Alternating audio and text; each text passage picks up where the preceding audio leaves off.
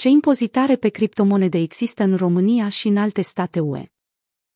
Dacă vorbim de impozitare pe criptomonede, România nu mai face de multă vreme excepție de la această procedură fiscală, astfel că tranzacțiile cu monede virtuale sunt impozitate și la noi.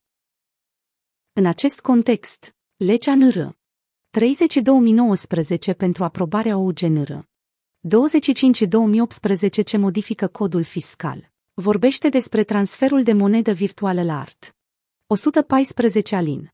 2 lit. Medin legea 227-2015 privind codul fiscal. Astfel, la art. 116. Alin. 1 din legea 227-2015 privind codul fiscal. Contribuabilii care realizează venituri din alte surse identificate ca fiind impozabile, altele decât cele prevăzute la art. 115 alin. 1. Precum și cele prevăzute la art. 114 alin. 2 lit. Le și me au obligația de a depune declarația unică privind impozitul pe venit și contribuțiile sociale datorate de persoanele fizice la organul fiscal competent. Pentru fiecare an fiscal, până la data de 15 martie inclusiv a anului următor celui de realizare a venitului. Impozitul este de 10% pe transferul de monedă virtuală, dar nu oricum. Câștigul din transferul de monedă virtuală în cazul veniturilor prevăzute la art. 114 alin. 2 lit. Me. Din codul fiscal, se determină ca diferență pozitivă între prețul de vânzare și prețul de achiziție, inclusiv costurile directe aferente tranzacției.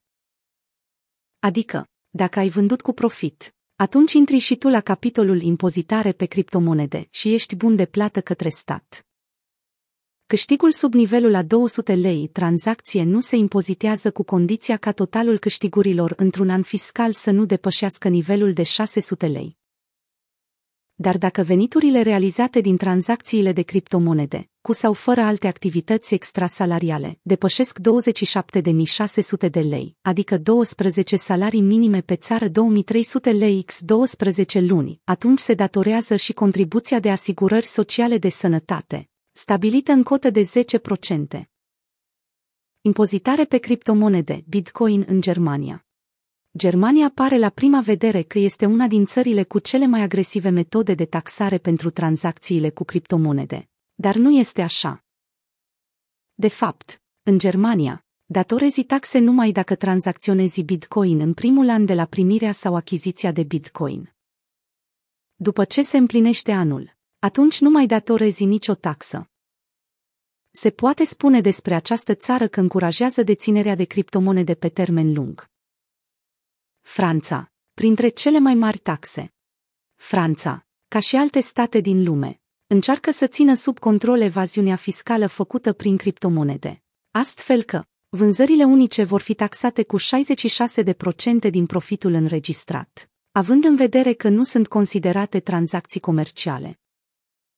Traderii activi sunt ceva mai puțin taxați, acestora impunându-li se un impozit progresiv care pornește de la 28%.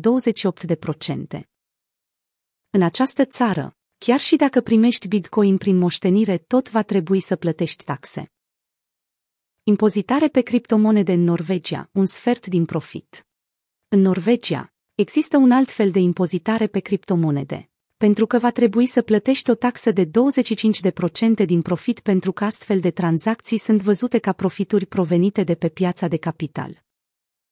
Partea bună este că, în cazul Norvegiei, statul nu te lasă baltă dacă vinzi pe pierdere Bitcoin. Astfel că, pierderile sunt deductibile. De asemenea, nici minarea de Bitcoin nu scapă netaxată pentru că este considerată venit din alte surse și, prin urmare, trebuie taxată. Companiile trebuie și ele să plătească taxe pe venit din ceea ce câștigă prin tranzacțiile de criptomonede. Spania Taxare în funcție de tranzacții. În peninsula iberică, cei care aleg să tranzacționeze Bitcoin pe termen scurt, adică în decurs de mai puțin de un an, vor fi impozitați cu cote cuprinse între 24,75% și 52%. Cei care aleg să tranzacționeze pe termen lung, în schimb, vor fi taxați cu cote între 19 și 23%. Procentul cu care ești taxat depinde de câți bani câștigi într-un an. Portugalia este raiul criptomonedelor. În țara vecină Spaniei nu se taxează deloc tranzacționarea cu Bitcoin. Cu toate acestea, legile nu sunt destul de clare cu privire la cum se aplică impozitările sau dacă se aplică.